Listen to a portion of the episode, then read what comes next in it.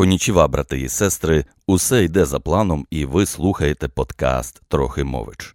Зараз про кінець епохи раціональності, і це не метафора, а висновки з дослідження. Втім, почнемо з інтро, щоб плавно увійти в контекст. Наша бульбашка міцна.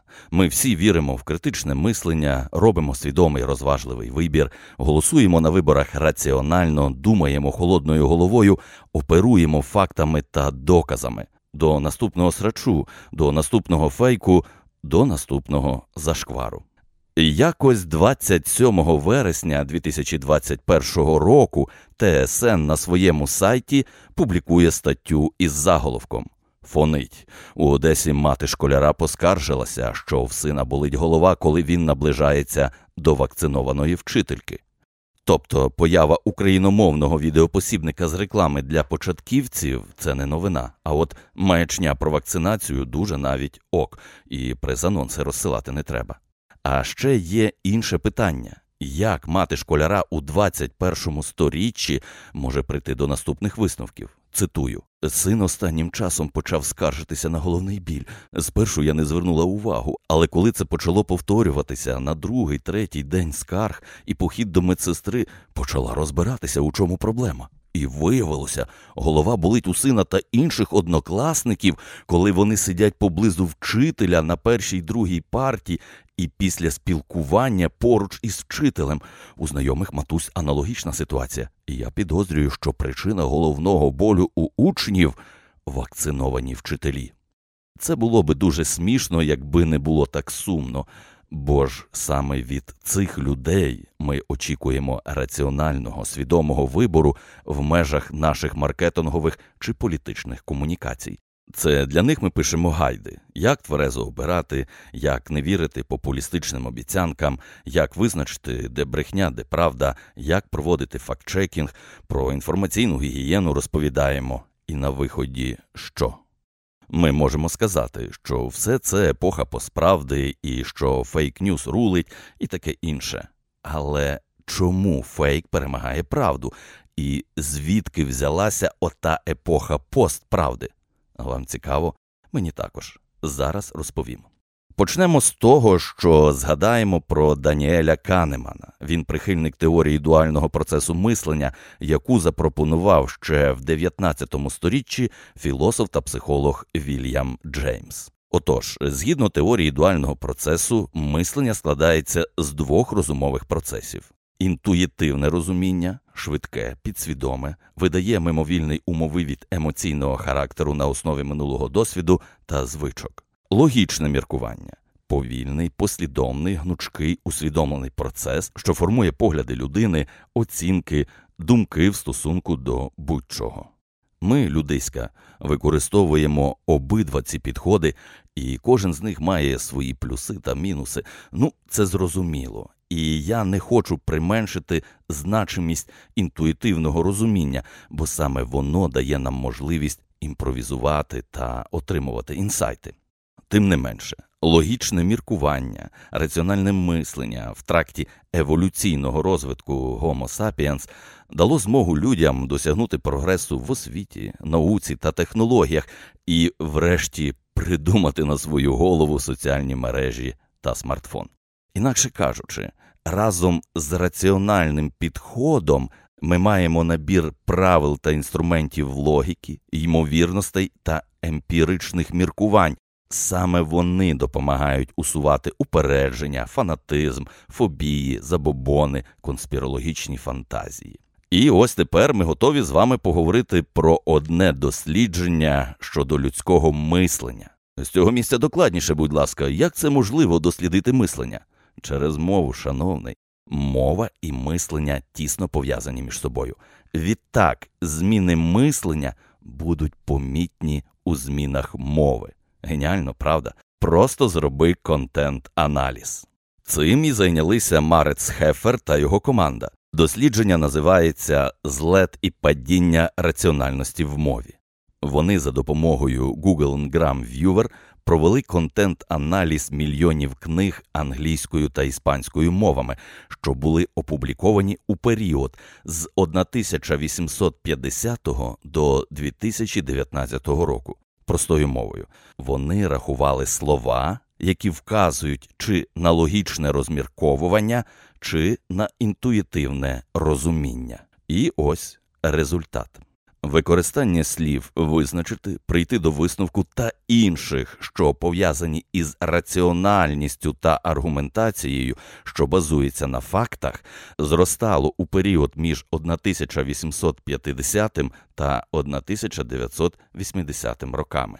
В 1980-му епоха раціональності закінчилася. Частота раціональних слів почала знижуватися, натомість емоційно забарвлені слова, такі як відчувати, вірити, почала зростати.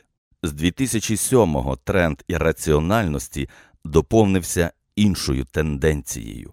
З'явилося більше слів, що апелюють до власного досвіду на противагу словам, що описують колективно визнані істини.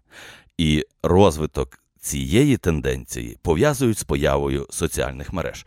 Нагадаю, Фейсбук з'явився в 2004-му, а перша соціальна мережа Six Degrees в 1996-му. Автори дослідження про всяк випадок провели цей обрахунок і для інших мов. Результат такий же. Що це означає для медійних комунікацій? Під впливом гуманітарного тренду і раціональності факти не працюють в якості інструменту для переконань, надто коли йдеться про політику та моральні категорії. А чим же тоді переконувати? Довести істинність своєї позиції можливо, тільки апелюючи до власного досвіду, і найкраще, коли цей досвід пов'язаний із заподіянням особистої шкоди. Отже, суб'єктивні враження є більш істинними, аніж об'єктивні факти.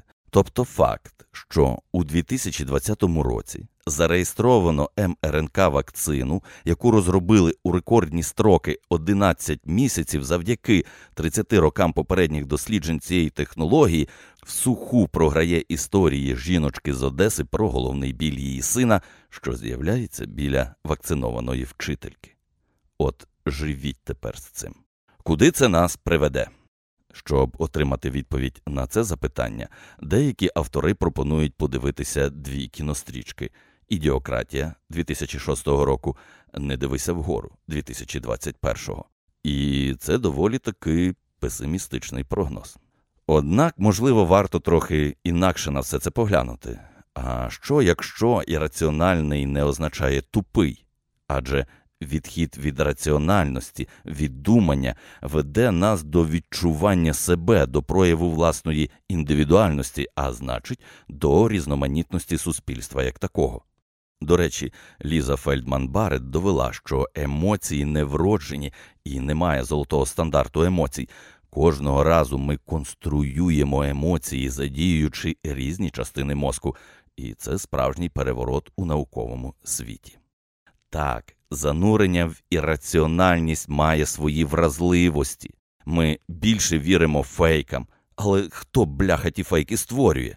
Так ті ж самі люди. Просто перестаньте брехати, маніпулювати, зловживати, паразитувати. Поважайте один одного і будьте відповідальні за ту медійну бульбашку, яку ви приручили. Наприклад, у 2017 році британське наглядове відомство з рекламних стандартів у рекламі туші для очей Рімель помітила деталі, що вводять покупців в оману. Там були присутні штучні вії, а також застосовувався фотошоп під час монтажу. А от DAV у березні 2023-го запустив кампанію Turn Your Back і закликав людей не використовувати новий фільтр Болт Гламур у Тікток. Зробили добру справу і канського лева отримали. Ось ці два приклади є показовими. У першому випадку ми йдемо за фейками і створюємо фейкову якусь рекламу, створюємо фейкову реальність. А в іншому випадку ми йдемо проти того і закликаємо людей бути натуральними, природними у своїх проявах.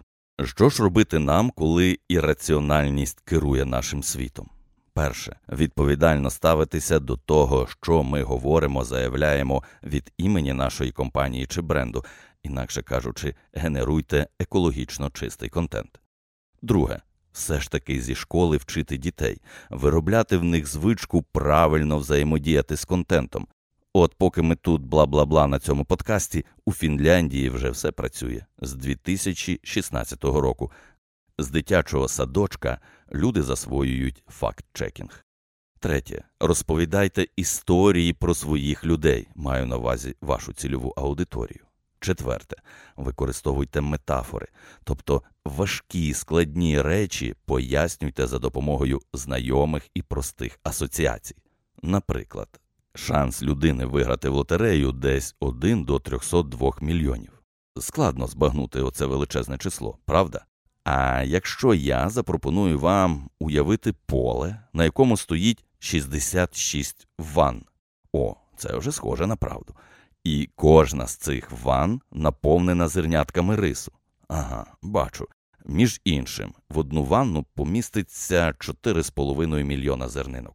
І от серед всього того рису в якійсь одній ванні заховано золоте зернятко. Спробуйте тепер його знайти.